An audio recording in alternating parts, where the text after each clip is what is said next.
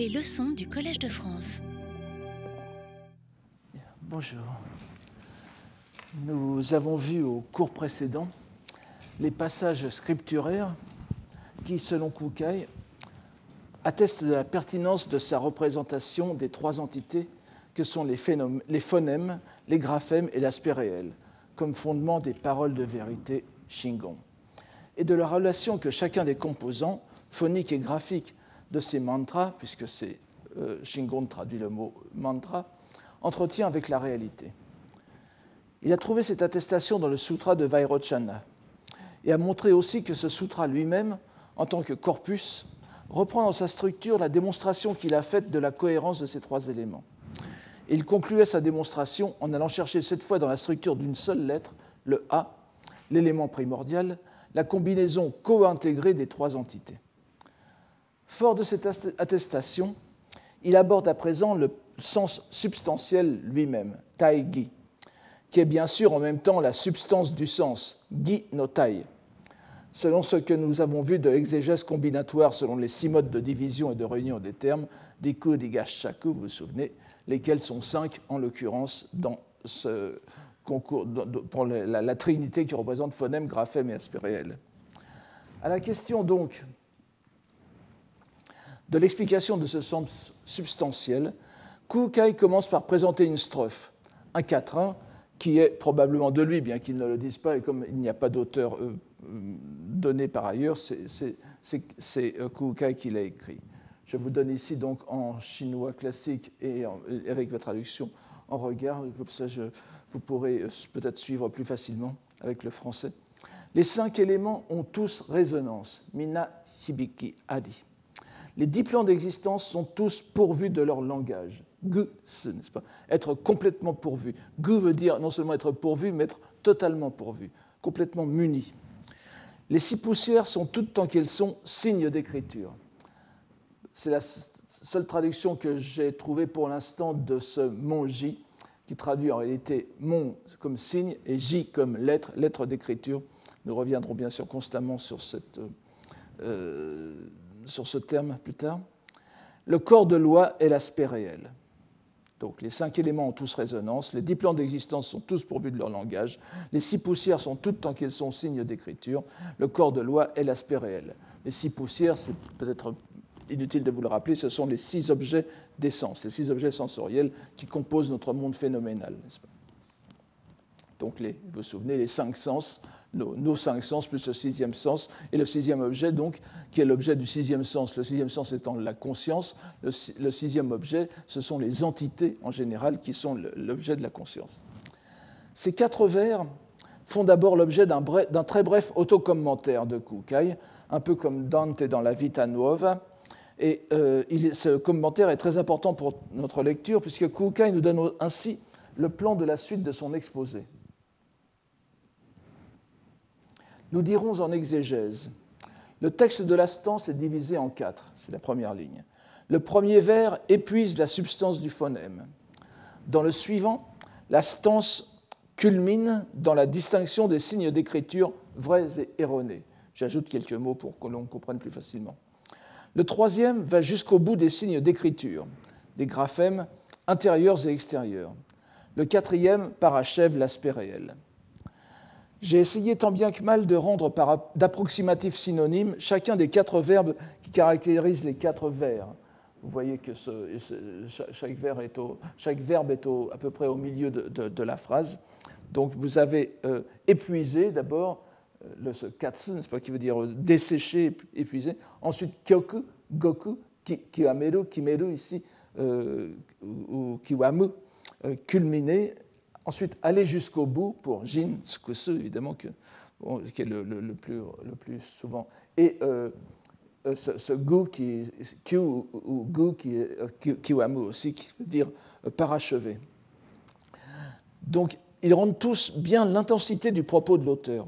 Il convient d'aller jusqu'au sommet de la voie herméneutique, où toute distinction entre les niveaux des signes aura disparu dans leur parfaite intégration en tant qu'expression de la réalité du corps de loi du Bouddha, en l'espèce du Bouddha Mahavairochana, qui est lui-même le lieu de convergence de tous les Bouddhas.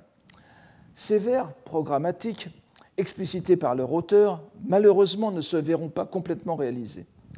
Pas plus que nous trouverons euh, véritablement dans cet opuscule la troisième partie des questions et réponses qui avait été promise au tout début du texte, vous vous en souvenez, nous ne pourrons jamais lire non plus la quatrième partie ici annoncée sur le parachèvement de l'aspect réel, puisque l'opuscule s'arrêtera à la troisième partie. Et encore, ces trois parties annoncées seront-elles traitées de manière bien curieuse, car nous verrons que les deux premières seront expédiées de façon relativement succincte, alors que la troisième occupera toute la suite du texte, et encore n'y découvrira-t-on que la toute première des six catégories qui auraient dû y être traitées? Nous aurons peut-être le temps, au dernier cours de cette année, de nous demander les raisons de cette interruption volontaire du glosateur. En particulier, pourquoi aura-t-il renoncé à aborder la question qui devait être pour lui, comme pour nous, la plus importante, c'est-à-dire l'exégèse du quatrième vers? Le quatrième parachève l'aspect réel. Nous devrons y revenir, mais je suis sûr que, comme moi, vous devez déjà commencer à avoir là-dessus une petite idée. Mais revenons au commencement. Le premier vers, à savoir les cinq éléments ont tous résonance, épuise la substance du phonème.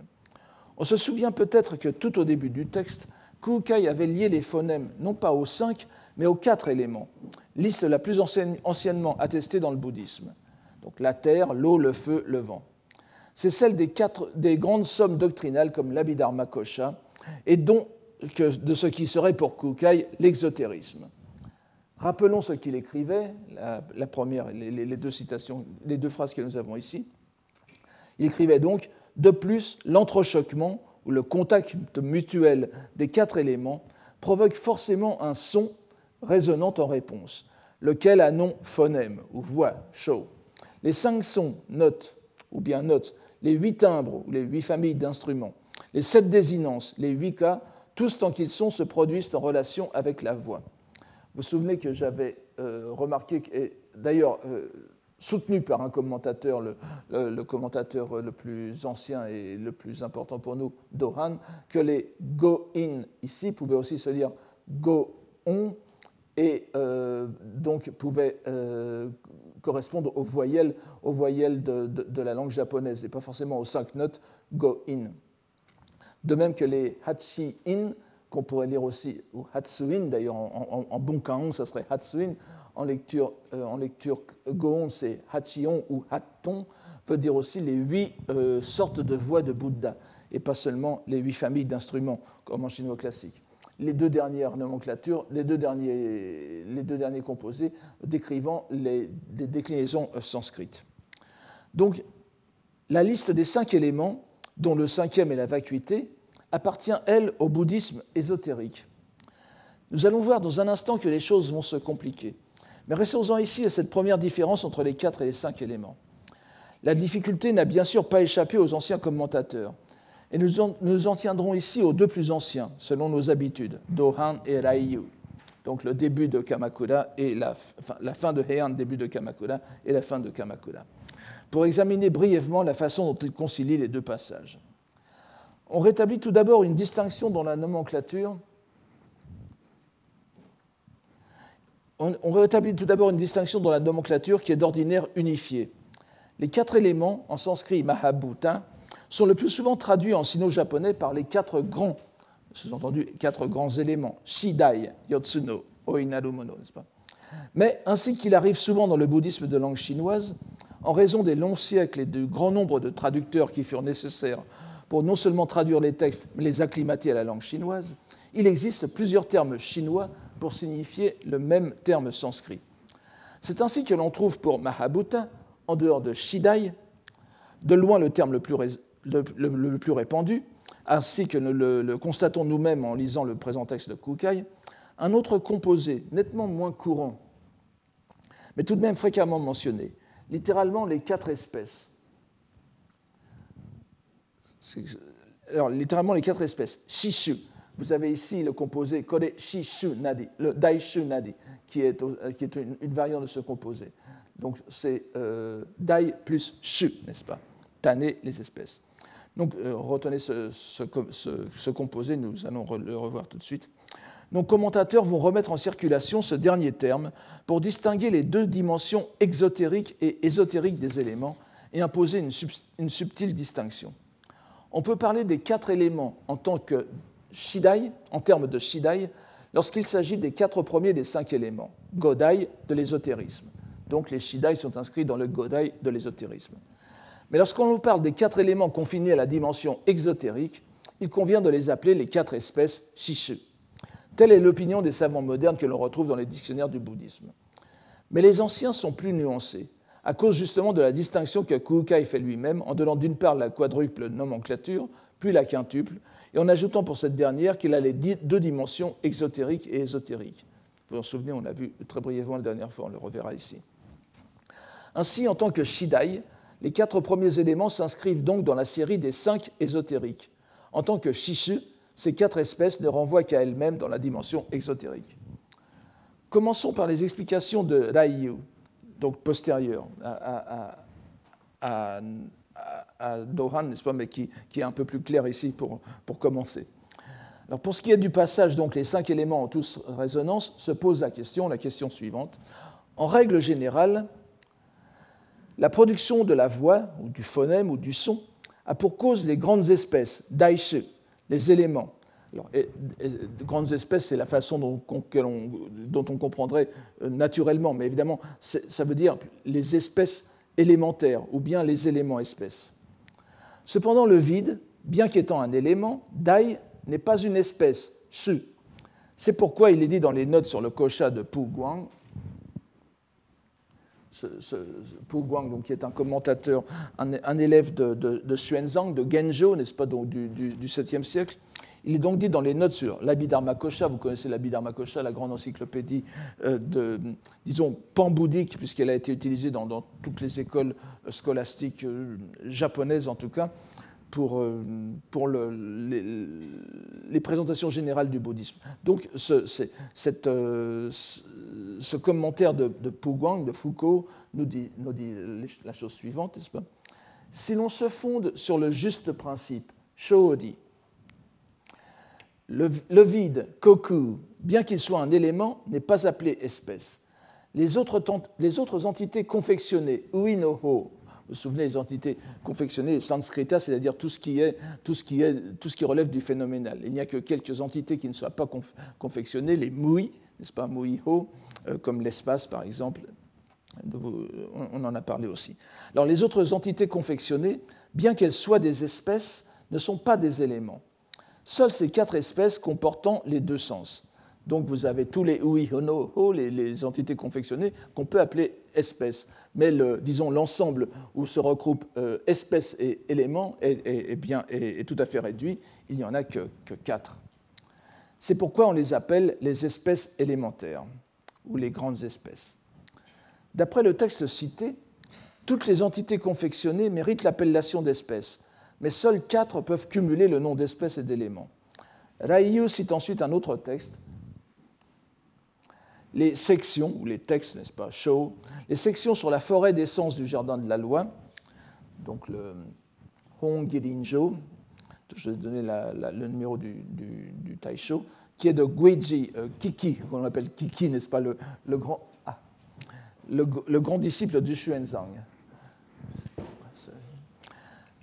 Alors, je vous, lis le, passage qui est ici. Le vide, Koku, bien qu'il soit un, élément dai, ne peut constituer une cause, yin, bien que les germes internes, naishuji, les naishuji, alors vous avez ici un, premier sens d'interne, vous allez voir que ce terme interne, externe, intérieur, extérieur joue un grand rôle dans ce, dans ce cours. Euh, ici, c'est un, troisième sens encore que nous ne reverrons pas. Ce sont les, euh, germes, les, les les bija. Vous vous souvenez, nous avons vu ce, terme de germe qui désigne aussi les lettres, les, euh, brahmiques, mais ce sont aussi des, éléments de, la conscience. Ces, germes sont inclus dans la huitième conscience qu'on appelle l'Alayashiki. Je ne reviendrai pas ici là-dessus, ça, ça, compléterait les choses. Bon, c'est simplement pour les besoins de cette citation que nous devons l'aborder. Donc, bien que les germes internes à la conscience réceptacle, donc la conscience réceptacle, l'alayashiki, puissent, puissent constituer des causes, par leur substance propre, taiso, ils ne relèvent pas des éléments. Les autres, entités ne relèvent ni des éléments ni des espèces. La Terre et les autres étant à la fois éléments et espèces, ils ont nom élément-espèce, ce qui s'explique par un composé porteur de l'acte appositionnel. Jigo Shakunari. Vous vous souvenez de ce cours peut-être un peu compliqué sur les différents modes d'analyser les composants. Vous voyez que ces modes d'analyse se retrouvent dans les, dans, les, dans les, commentaires chinois du 7e siècle, évidemment chez les disciples de Xuanzang, Xuanzang étant un grand sanskritiste, et il nous donne ici la clé pour comprendre le mot daishu. Il ne faut pas comprendre ni, les, ni, les, espèces des éléments, ni les, grands, ni les grandes espèces, il faut comprendre les éléments espèces, c'est-à-dire appositionnels, pas, les éléments qui sont des espèces. Bien qu'il y ait quelques divergences entre les deux textes cités par Ryu, leur position sur le vide est identique, ce qui amène donc la question puisque les textes abhidharmiques et Yogacara, bon, je ne reviens pas là-dessus, excluent tous le vide comme n'étant pas une espèce, pourquoi en fait-on ici une cause de la production du son ou du phonème? Lorsqu'il était dit plus haut que l'entrochoquement des quatre éléments provoque forcément un son résonnant en réponse, cette interprétation était plus en accord avec le principe soutenu par ces textes. Qu'en est-il donc? C'est vrai que lorsque, au tout début, Kukai parlait des quatre éléments, il était plus, il était, il était plus dans, le, dans, le, ton de cette interprétation euh, physique, dirons-nous, du, son. Et là, il fait intervenir un élément ésotérique, Ku, n'est-ce pas, qui est le, qui est le vide. Alors, Ryu a sa réponse à ce dilemme. Réponse qui nous apparaît comme relevant du bolchevisme en quelque sorte, puisqu'il euh, ne s'arrête pas seulement aux cinq éléments, mais il il va en faire intervenir un sixième, tout à fait conformément à Kukai lui-même, puisqu'il va le dire lui-même quelque part, je pense ici, dans le, euh, dans le Sokushin Jōbutsu, n'est-ce pas, dans la réalisation du Bouddha dès ce corps, Kukai parle bien des six éléments, le, sixième étant la conscience, bien sûr. Alors voici la réponse de, de, donc cette réponse bolchevique. Les cinq éléments d'Aïe sont la base des phonèmes. Pourquoi alors l'élément du vide n'aurait-il pas ce sens, c'est-à-dire ce rôle doctrinal? Il est dit un peu plus bas par Kukai lui-même que les cinq éléments ne sont autres que la substance foncière, hontai de la voix, ce qui signifie bien cela. À plus forte raison, notre enseignement, c'est-à-dire celui du Sokushin Jōbutsugi, établit-il le dogme selon lequel les six éléments sont agents de création nozo. Donc le, sixième élément aussi intervient. Bien sûr, dans le bouddhisme, c'est tout à fait normal, que je vous l'ai déjà dit plusieurs fois, c'est le sixième élément qui est le plus important, c'est celui qui donne toute sa cohérence aux assemblages des autres éléments, puisque c'est la conscience qui, informe le monde en quelque sorte. Donc l'élément du vide étant aussi une substance créatrice, pourquoi n'aurait-il pas le sens d'espèce? C'est sans doute parce que les écoles. Donc, il veut mettre, la catégorie, de Ku dans la catégorie d'espèces, donc d'espèces constituantes, euh, au même titre que les quatre premiers éléments. Quant à la citation du début, c'est sans doute du début du, texte sur les Shidai, c'est sans doute euh, qu'elle se plaçait du point de vue de la cause admise en tant que commune. C'est ce terme un peu technique qui est guko, qui signifie donc dans, la logique quelque chose qui, quelque chose qui euh, s'étend de la même façon sur deux propositions. Donc, euh, c'est la cause admise en tant que commune à l'exotérisme et à l'ésotérisme pour parler des quatre éléments. Pourquoi alors ne pas mentionner l'élément de la conscience? Parce que, bien qu'elle n'empêche pas non plus la production du phonème, elle n'est pas en rapport direct, utoshi, vous voyez le, le terme utoshi, ou bien encore parce qu'elle est coextensive aux cinq éléments, puisque la, conscience recouvre les cinq premiers éléments. Mais alors, à plus forte raison, puisque les phonèmes produits sont des entités créées, comment ne serait-il pas né des six éléments? N'est-ce pas l'intention même du sens du Desokor, c'est-à-dire le, le, le, Sokushin Jobutsugi? J'interromps ici cette citation sur cette sortie par la surenchère, car Daiyu montre qu'il n'y a aucune raison de ne s'en tenir qu'aux quatre ou cinq éléments, le sixième ayant aussi sa place dans la démonstration. Si je commençais par le commentaire de Daiyu, c'est parce qu'il est relativement clair et qu'il nous donne une raison possible au passage de 4 à 5 éléments que Kukai opère dans un même texte sans expliquer ce saut logique. Je voudrais à présent revenir au prédécesseur de Raiyu, Dohan, dont le commentaire, s'il est certainement plus abscon à première vue, nous donne cependant une bonne illustration de ce qu'est une exégèse typique de l'école Shingon. Mais surtout, il met en correspondance deux dogmes de Guy d'une façon qui nous renseigne sur les idées de son époque puisque nous allons retrouver dans les lignes qu'il écrit un écho de ce que nous avons déjà vu chez JN. Nous, voyons, nous voyons tout d'abord que Dohan s'appuie sur une tradition qui a bien sûr intégré l'ensemble du texte, ce qui lui permet d'anticiper sur la suite, en faisant appel à une idée qui viendra plus tard, la distinction entre extérieur, c'est-à-dire non bouddhique, et intérieur, c'est-à-dire bouddhique. Voyons donc ce qu'il nous dit en commentant le, passage. Le premier vers épuise la substance du phonème. Je, ne vous donne pas, je, vous donne ici la, traduction. Je ne vous donne pas le texte de, de Dohan, d'abord parce qu'il est un peu compliqué. À, il est un peu compliqué à, écrire euh, puisqu'il y a des, lettres brahmiques, n'est-ce pas? Donc euh, lisons cela d'abord euh, lentement. Donc sur le premier vers épuise la substance du phonème, la, la, glose de Kukai. Les phonèmes ou sons des cinq éléments, si l'on se réfère aux doctrines extérieures, sont la note gong, qui se rapporte à la terre, la note, la note de musique shang, le métal, la note jua, bois, et la note J, le feu, la note Yu, l'eau. Si l'on se réfère à la doctrine intérieure, ce sont les phonèmes brahmiques A, la terre, Vi, ou Bi prononcé à la japonaise, euh, l'eau, Ra, le feu, Hum, le vent, et Kam, le vide. Je, oui, je, euh, reviendrai euh, tout, de suite là-dessus. L'ensemble des phonèmes sont de l'animé et de l'inanimé, Jo, Hijo, du, ce que Issai Jo Hijo, n'est-ce pas, du petit et du grand véhicule, du plan des êtres, Shokai, et du plan des Bouddhas, ne sortent ou ne dépassent pas des phonèmes de ces cinq éléments. C'est pourquoi il est dit qu'il épuise la substance du phonème. Alors je vous ai mis simplement ici, on, reverra tout à l'heure, les, lettres, les brahmiques, les lettres sanscrites, donc euh, dépourvues de leurs voyelles, n'est-ce pas?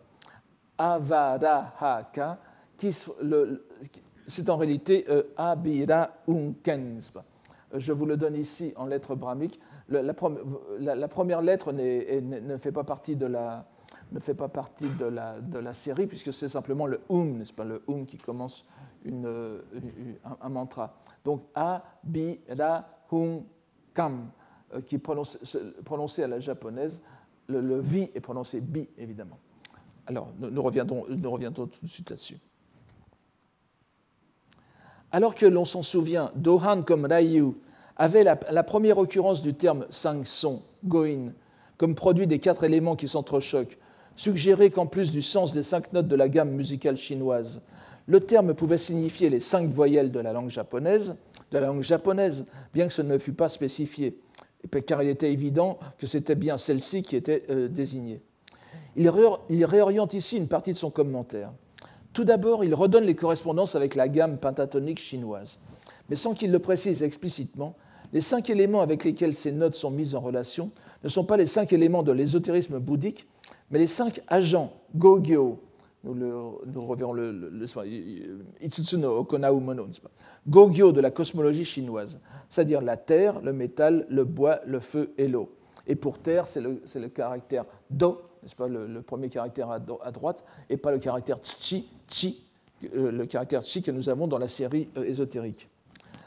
Ensuite, si la seconde série de correspondances concerne bien des graphèmes, il ne s'agit plus du système vocalique japonais, mais des cinq syllabes formées par des lettres brahmiques qui constituent le mantra le plus important de l'ésotérisme japonais. Prononcé à la japonaise Abida Unken, selon les lettres chinoises qui les transcrivent, ce mantra est réputé être celui de l'ainsi venu Dainichi, Dainichi Nyorai, en plan de matrice, Daizokai. Il est devenu l'archétype des mantras, encore maintenant très populaire, d'une popularité d'ailleurs qui nous mène très loin de la dogmatique bouddhique telle que nous la voyons ici, puisque ces cinq syllabes, qu'on appelle aussi Goji Shingon, n'est-ce pas, le mantra en cinq lettres, sont réputées très efficaces contre les maux de dents, par exemple. Il suffit de les réciter pour que l'on n'ait plus mal aux dents. Elles sont bien sûr mises en correspondance avec les cinq éléments ésotériques. Nous nous souvenons naturellement de ce que le moine poète Jien, contemporain de Dohan, remarquait à propos des waka, des poèmes japonais en général, et pas seulement des poèmes bouddhiques, qu'ils avaient deux dimensions, correspondant l'une à la vérité phénoménale et donc aux cinq agents, l'autre à la vérité authentique, et en ce cas aux cinq éléments. Vous vous souvenez de, ces passages que nous avions vus l'an dernier. Remarquons en passant cela pourra nous être utile pour la suite, que le dogme des deux vérités n'a rien d'ésotérique et qu'il fait partie intégrante, entre autres, de la scolastique Tendai, c'est un dogme, une, doctrine qui est pan-bouddhique et n'est pas spécifique au, au, Shingon. Donc la distinction étant été beaucoup plus euh, générale. Mais les Gogyo, alors, sont considérés, les cinq éléments sont considérés comme de la vérité phénoménale à l'intérieur de la doctrine bouddhique. Il y a une intégration d'une vision du monde chinoise à une vision du monde bouddhique. La distinction que fait ici Han entre les deux dimensions est bien de son époque. Seulement, il l'a fait non seulement en distinguant les deux vérités à l'intérieur du bouddhisme, mais en établissant plus profondément encore la complémentarité entre les doctrines non bouddhiques, extérieures d'une part, et le bouddhisme, l'intérieur d'autre part.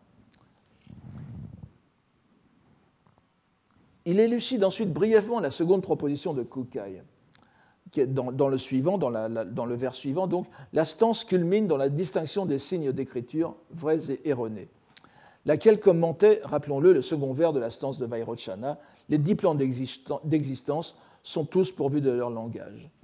Voici ce qu'en dit Dohan. Parmi cette citation.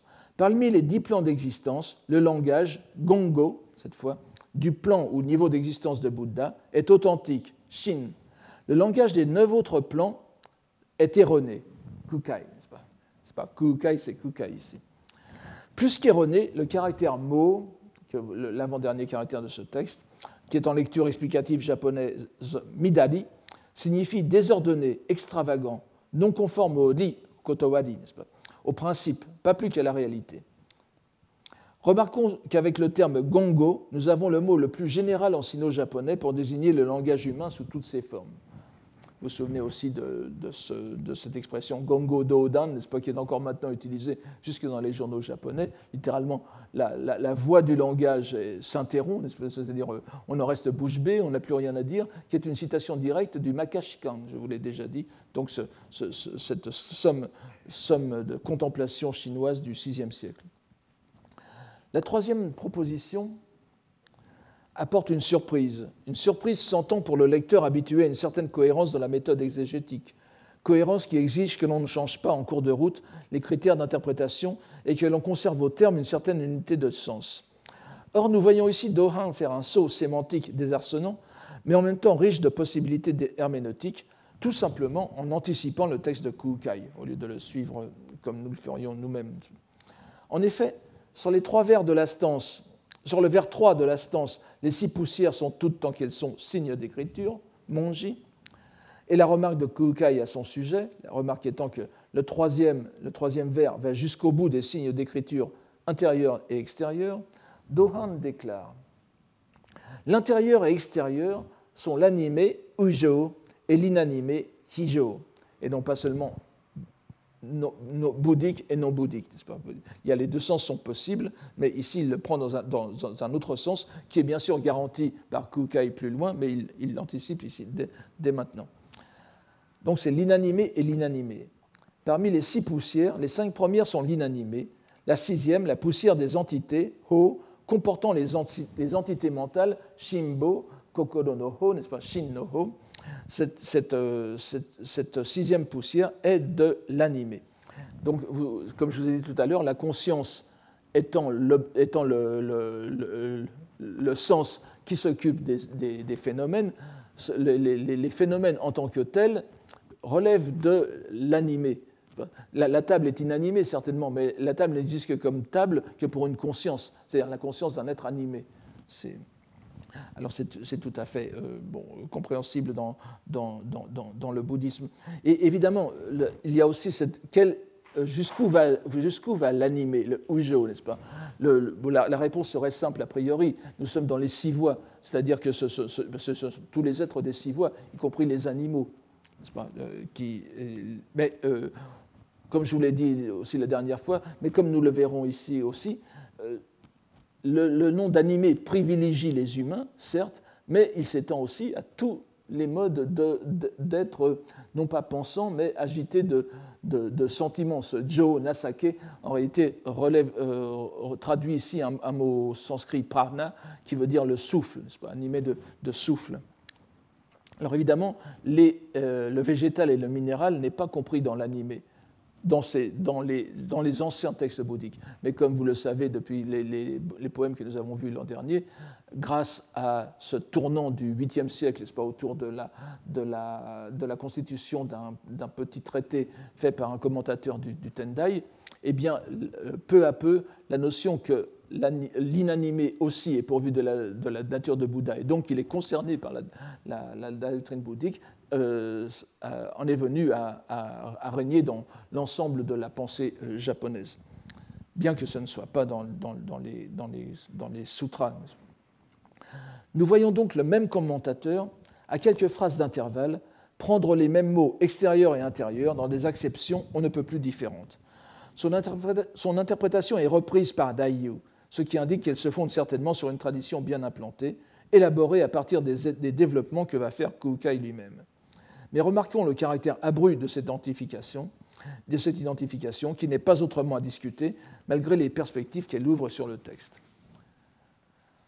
Enfin, pour le quatrième vers, le corps de loi est l'aspect réel, et la glose de Kukai, selon laquelle le quatrième vers parachève l'aspect réel, qui semble quelque peu tautologique, Dohan se contente de remarquer que les cinq éléments, les dix niveaux ou les dix plans d'existence et les six poussières vues plus haut sont tous complètement pourvus des quatre sortes de corps de loi, c'est-à-dire, euh, vous vous souvenez, nous avions vu ça, le, corps de loi que l'on pourrait appeler de nature propre, c'est Jisho, le corps de loi euh, Juyu, n'est-ce pas, le, corps de, le corps de loi de fruition, le corps de loi métamorphique, qui est Henge, et le corps de loi de diffusion, de diffusion égale Toru, euh, qui correspondent à des corps dans les doctrines non ésotériques, vous vous, souvenez aux, trois corps, aux, aux, cinq corps, n'est-ce pas, du, Tendai par exemple, mais ici la grande, la grande euh, différence, la différence, disons, formulée, parce qu'il est, est vrai que même dans les autres doctrines bouddhiques, si on va jusqu'au bout, on obtiendrait la même, la même chose, mais dans le, Shingon, c'est formulé beaucoup plus clairement dans l'ésotérisme, ces quatre modalités du corps sont tous, même donc celui, le corps, de, le corps Torushin, n'est-ce pas, le corps de, diffusion et de diffusion commune, de diffusion égale dans notre plan d'existence, ces, quatre niveaux du corps sont tous le corps de loi, Hoshin.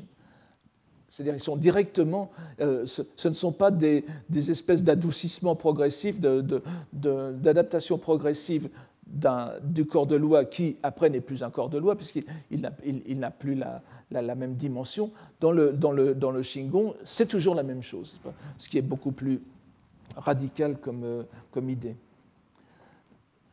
Par exemple, dans le Tendai, le, corps de Torushin ce serait, serait appelé ce qu'on appelle le Retoshin, n'est-ce pas, le corps d'adaptation inférieure.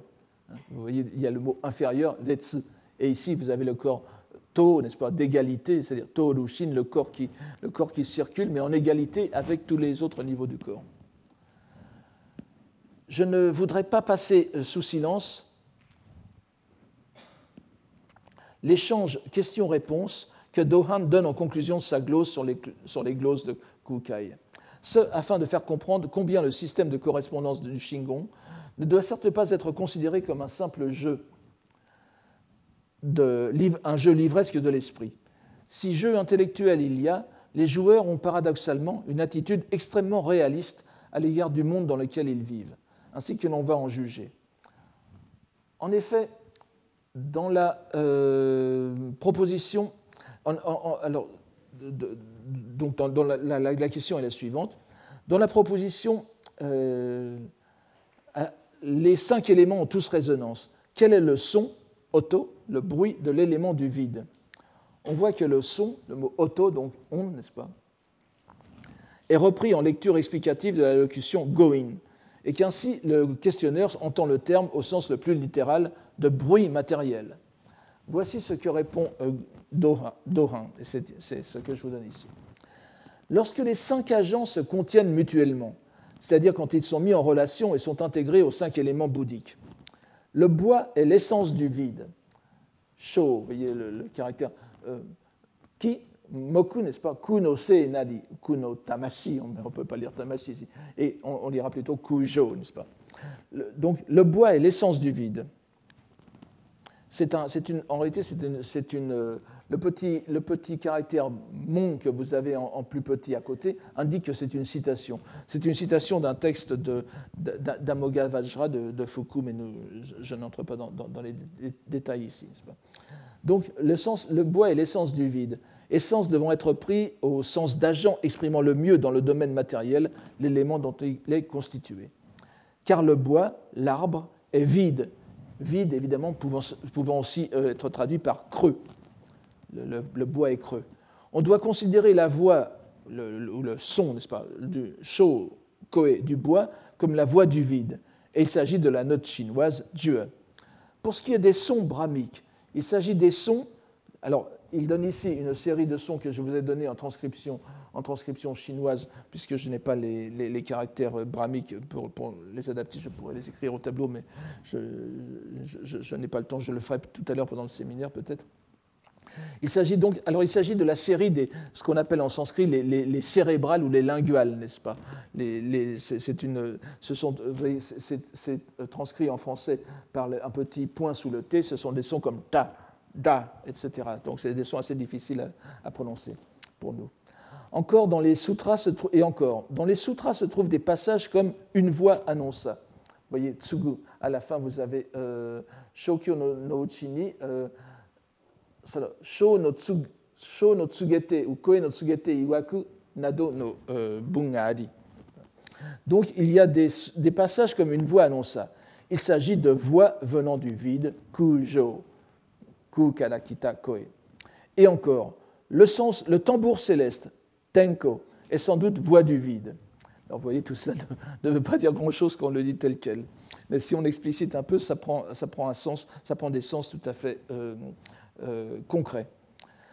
Ainsi, face à l'objection de bon sens selon laquelle, à la différence des quatre premiers éléments ou espèces, le vide ne saurait produire de son ou de bruit, Dohan donne plusieurs exemples, prouvant qu'il n'en est rien. Tout d'abord, citant un texte indien traduit par Fuku, Amogavajra, le Sutra des constellations, Shkuyokyo, il affirme que l'essence, c'est-à-dire l'élément le plus conforme au vide, est le bois. Il n'en donne pas la raison explicitement. Mais en reliant cette affirmation aux cinq notes de musique, comme Gohan le fait lui-même, nous pouvons penser qu'il s'agit des instruments à percussion, par exemple. Vous vous souvenez qu'il y avait les hachin au début, qui étaient les, huit modes instrumentaux enfin les, les huit sortes d'instruments. Cela n'explique pas le fait qu'une seule note soit reliée à cet élément, mais nous pourrions penser ainsi que le rapport entre vent et métal s'explique par certains instruments à vent. Il serait tout aussi tentant de penser que l'identification du vide au lingual proviendrait de l'imitation du son, du son des instruments de bois, n'est-ce pas? Ta ta ta ta. Mais ce n'est malheureusement pas le cas ici, pour autant que l'on puisse en être sûr, encore que je n'écarte pas l'hypothèse. C'est simplement que cette troisième série de lettres dans l'écriture brahmique correspond au troisième des cinq agents, c'est-à-dire le bois. N'oublions pas non plus que le mot vide, ku, signifie aussi creux, ce qui convient à l'arbre. Les deux dernières réflexions de Dohin, cherchant toujours à trouver le son du vide, reflètent son, ingéniosité. Il fait tout d'abord allusion au passage des sutras dans lesquels une voix céleste intervient, surgissant donc du vide spatial, koku, pour venir par exemple soutenir le discours d'un Bouddha. Analogue à la batte-colle de la tradition juive, il n'est plus ici question de la mettre en relation directe avec l'élément du bois. Le dernier exemple est donné en termes si succincts qu'il est difficile de comprendre à quoi il est fait précisément allusion. En chinois, le tambour céleste, tenko, le caractère que nous avons ici est simplement une variante du code taiko, n'est-ce pas? Avec la clé de la peau pour indiquer la peau qui, tient tend le tambour. Donc le, tambour céleste peut désigner tout simplement le tonnerre, comme, on s'y attendrait. Ou bien, selon les mémoires historiques de ce Machien, Shibasen, n'est-ce pas, les shiki de Shibasen, un phénomène sonore comparable au tonnerre, mais différent par son origine. Les japonisants seraient bien évidemment tentés d'y trouver une anticipation du célèbre nom du même nom, du même, le, du même nom, Tenko, dont l'auteur est le grand Zéami, qui est bien postérieur à Dohan, puisqu'il est euh, Zéami est de 1363-1443.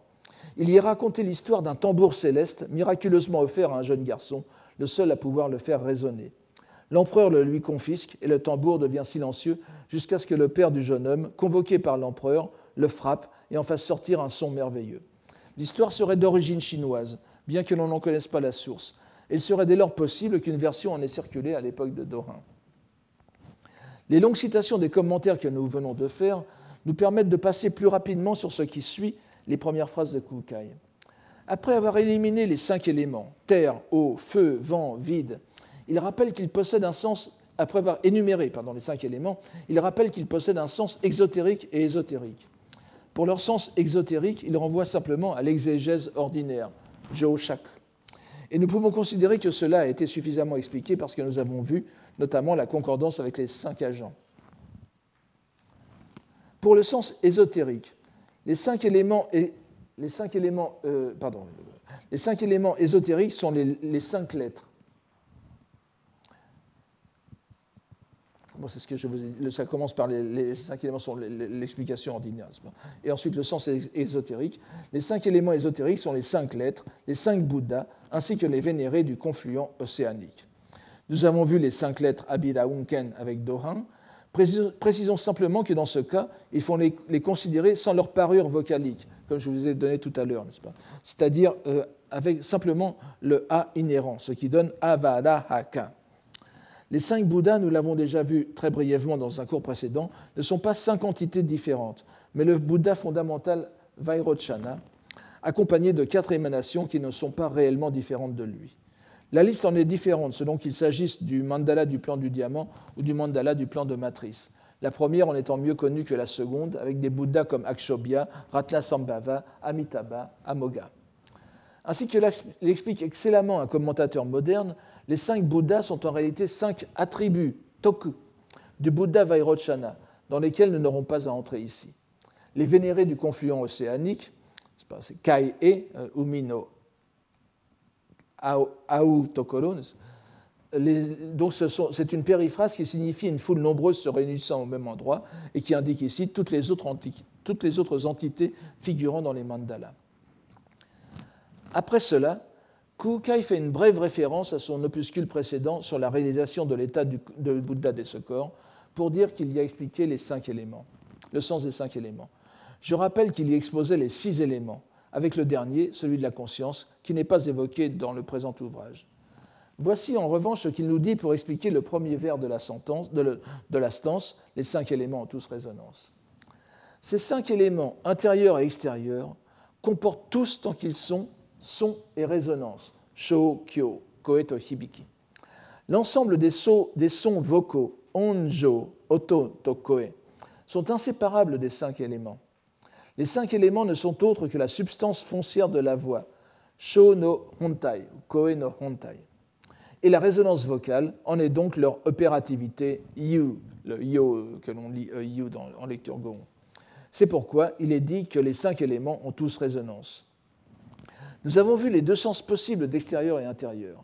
L'important ici est l'affirmation selon laquelle ce sont les éléments qui sont la substance ultime de la voix et des phonèmes, mais nous avons vu que les éléments eux-mêmes ne sont autres que les cinq lettres brahmiques qui composent le mantra,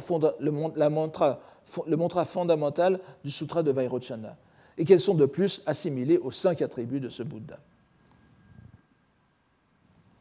Mais passons maintenant au, second vers de la stance. Les dix plans d'existence sont tous pourvus de leur langage, que Kukai développe ainsi. Ce que l'on appelle les dix plans d'existence sont en premier, le plan d'existence de l'ensemble des Bouddhas, Issai Butsu. En deuxième, le plan d'existence de l'ensemble des Bodhisattvas. En troisième, le plan d'existence de l'ensemble des éveillés par les conditions. En quatrième, le plan d'existence de l'ensemble des auditeurs.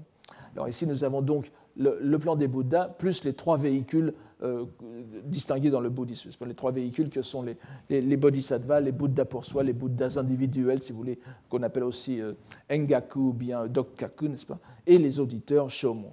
Ensuite, vous avez les six plans, les six, les, six voies, n'est-ce pas, les rokudo, c'est-à-dire les, six plans euh, d'existence qui vont, les, six, les six destinés en quelque sorte, des êtres vivants, des shujo, des êtres animés qui vont euh, jusqu'aux enfers, n'est-ce pas? La dernière, la dernière euh, occurrence étant Ju, n'est-ce pas? Issai no Naraku, euh, Naraka c'est-à-dire les, les, enfers, Jigoku. Nous n'avons pas à nous, à nous apesantir sur ce passage, qui ne fait que redéfinir des termes bien connus dans le bouddhisme. Il ajoute cependant une précision qui n'est pas inutile. Les divers, plans d'existence antérieurs à cela sont inclus jusqu'au dernier dans les destinées des dieux, des démons ainsi que des animaux. Car cette remarque concerne en effet le statut de ces créatures étranges et qui ont toujours fait problème jusqu'au Japon même. Nous l'avons vu à propos des kami, n'est-ce pas, des, dieux, des dieux japonais. Donc ces, ces, créatures étranges qui sont décrites dans les sutras comme assistant aux prédications des Bouddhas et que l'on appelle les huit congrégations. C'est le dernier mot de ce, le, dernier composé, Hachibushu. Comme l'indique leur appellation de Nim Pinin, l'avant-dernier, c'est à la fois humain et non humain, on ne sait pas trop ce que c'est. Pour Kukai, en tout cas, la chose est entendue. Ils ne sortent pas des six catégories soumises au cycle de l'existence et, relèvent en particulier des dieux, des démons, des démons affamés, n'est-ce pas, Gaki, et pas les démons infernaux, et des animaux. Dohan fait à ce sujet quelques commentaires intéressants, mais nous n'aurons pas le temps de nous y attarder. Et Kukai revient enfin à la question de la langue. Les langages qui se trouvent dans ces, gongo encore une fois, qui se trouvent dans ces dix plans d'existence, proviennent tous des sons ou phonèmes, show. Les sons comportent longueur, hauteur, modulation volcanique. Ils ont nom, alors je vous demande de faire attention aux termes qui sont utilisés ici. Ils ont nom, mio, les signes écrits, mon, le signe s'appuie sur les dénominations myoji, et les dénominations dépendent du signe mon, n'est-ce pas encore une fois.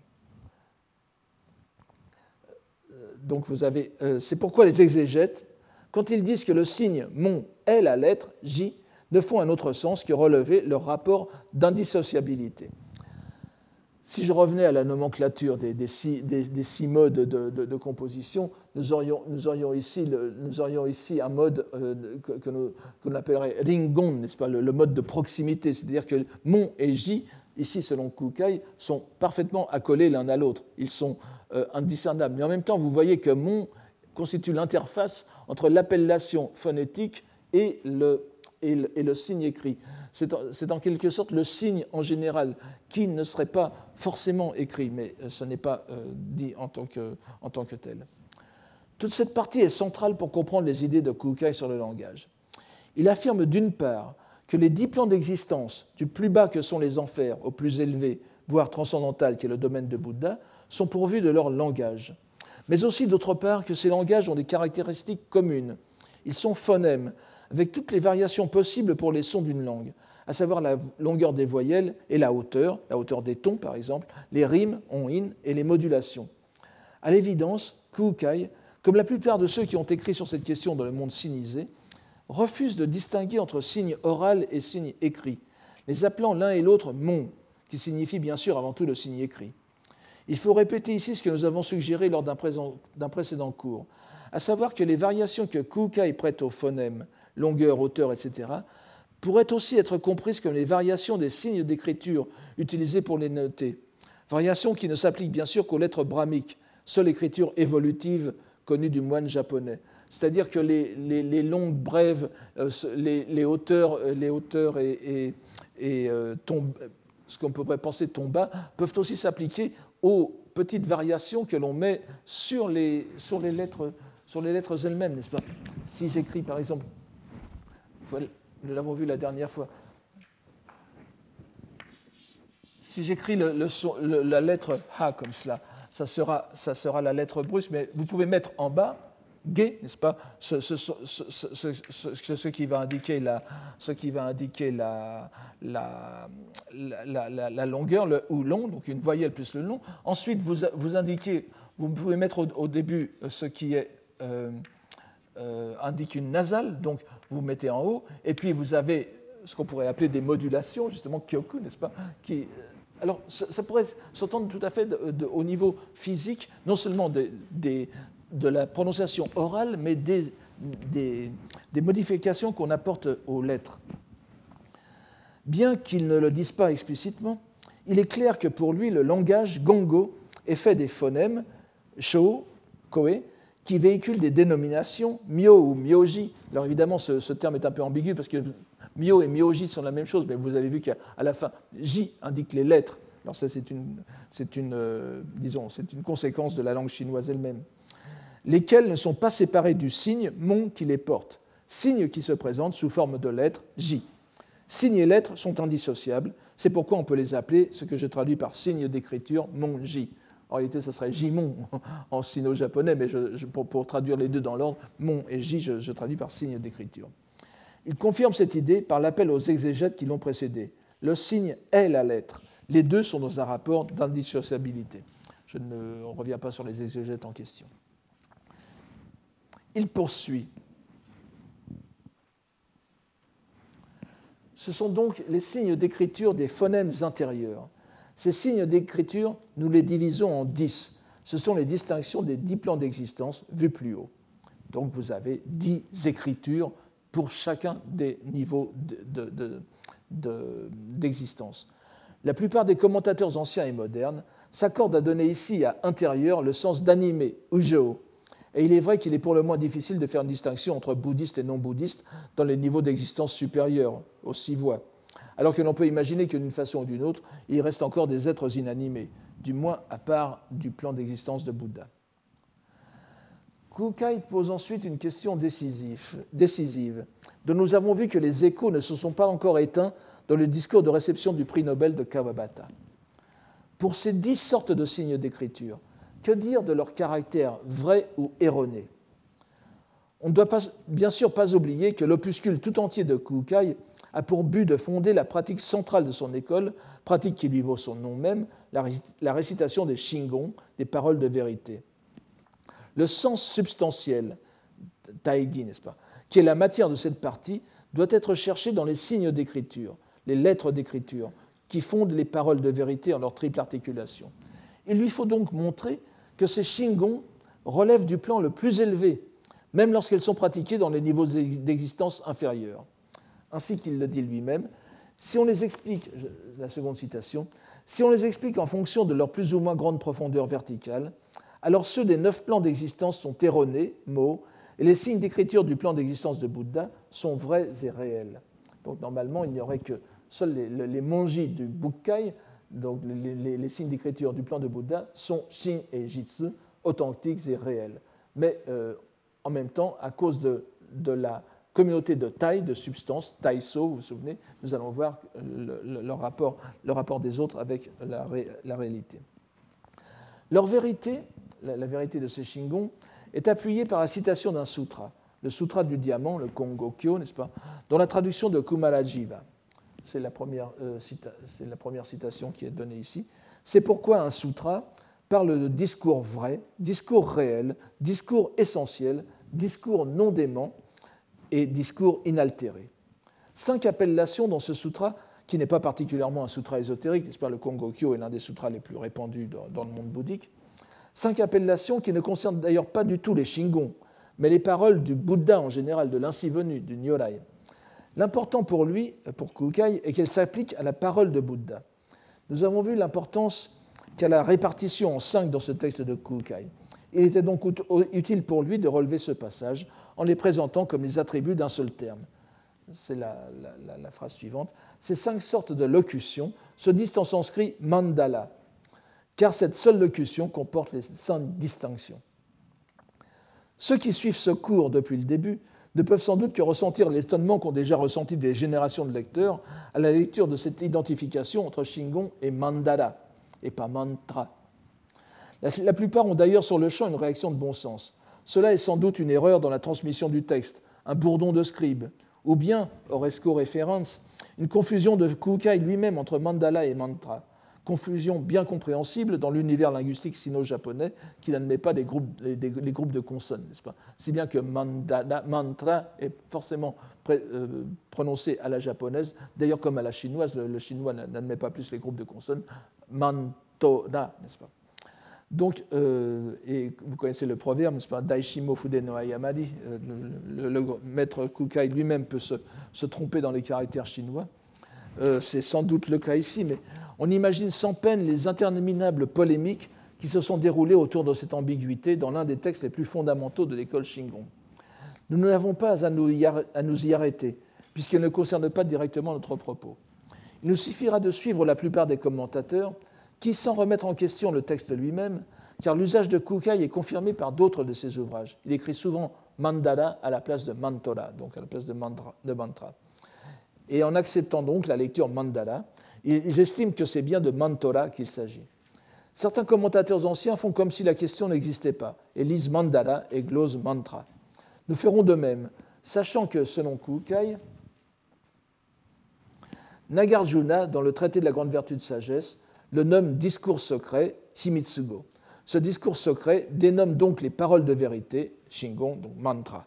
Le traducteur s'étant contenté de prendre une seule traduction parmi les cinq sens. Vous voyez que le, terme de mantra est euh, les cinq sens possibles que lui donnait de façon quelque peu arbitraire Kukai, en se fondant sur la citation du Kongokyo, est repris dans la Himitsugo, dans le terme Himitsugo ici, donc les paroles secrètes, les paroles mystérieuses, qui euh, pour lui euh, est la bonne traduction de mantra. La traduction euh, par discours secret subsume donc les cinq autres et met en relief le paradoxe du Shingon qui dévoile en même temps qu'il recouvre. La première de ces deux actions, l'action de dévoilement, est exprimée dans l'échange suivant. Quel objet la parole de vérité examine-t-elle? C'est-à-dire de quoi rend-elle compte? La réponse est elle est capable de prononcer ou d'énoncer l'aspect réel des entités sans erreur ni méprise. C'est pourquoi elle est dite parole de vérité. L'objet, le signifié des Shingon, n'est rien d'autre que la réalité elle-même. Mais en se propageant dans les différents plans d'existence inférieure, elles subissent une attrition.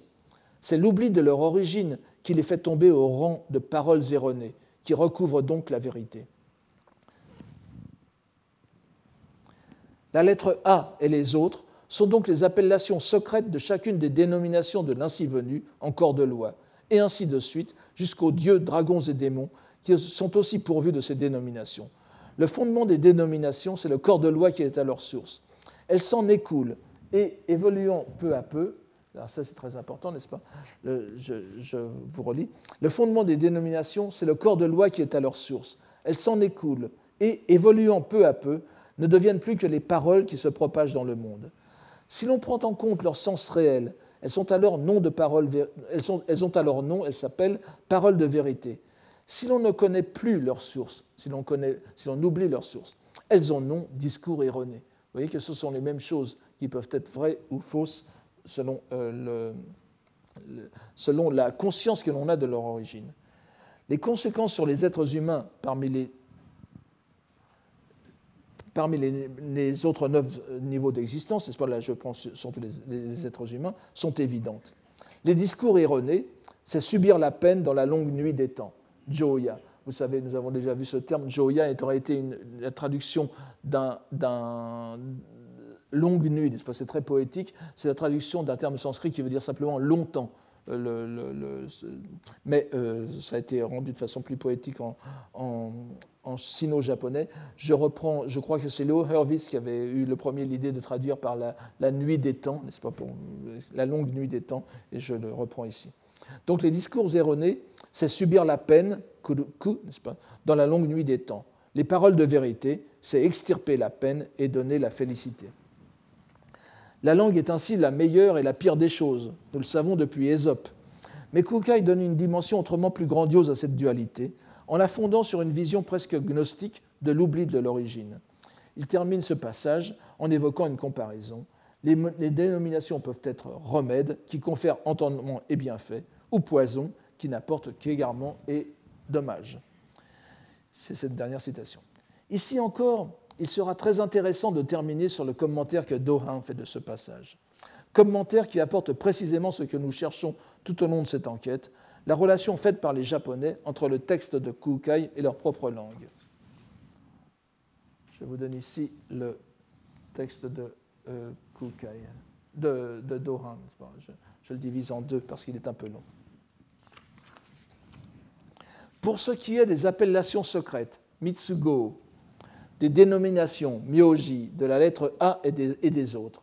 Voici ce que j'en dis. De l'ainsi venu en corps de loi de nature propre, en haut.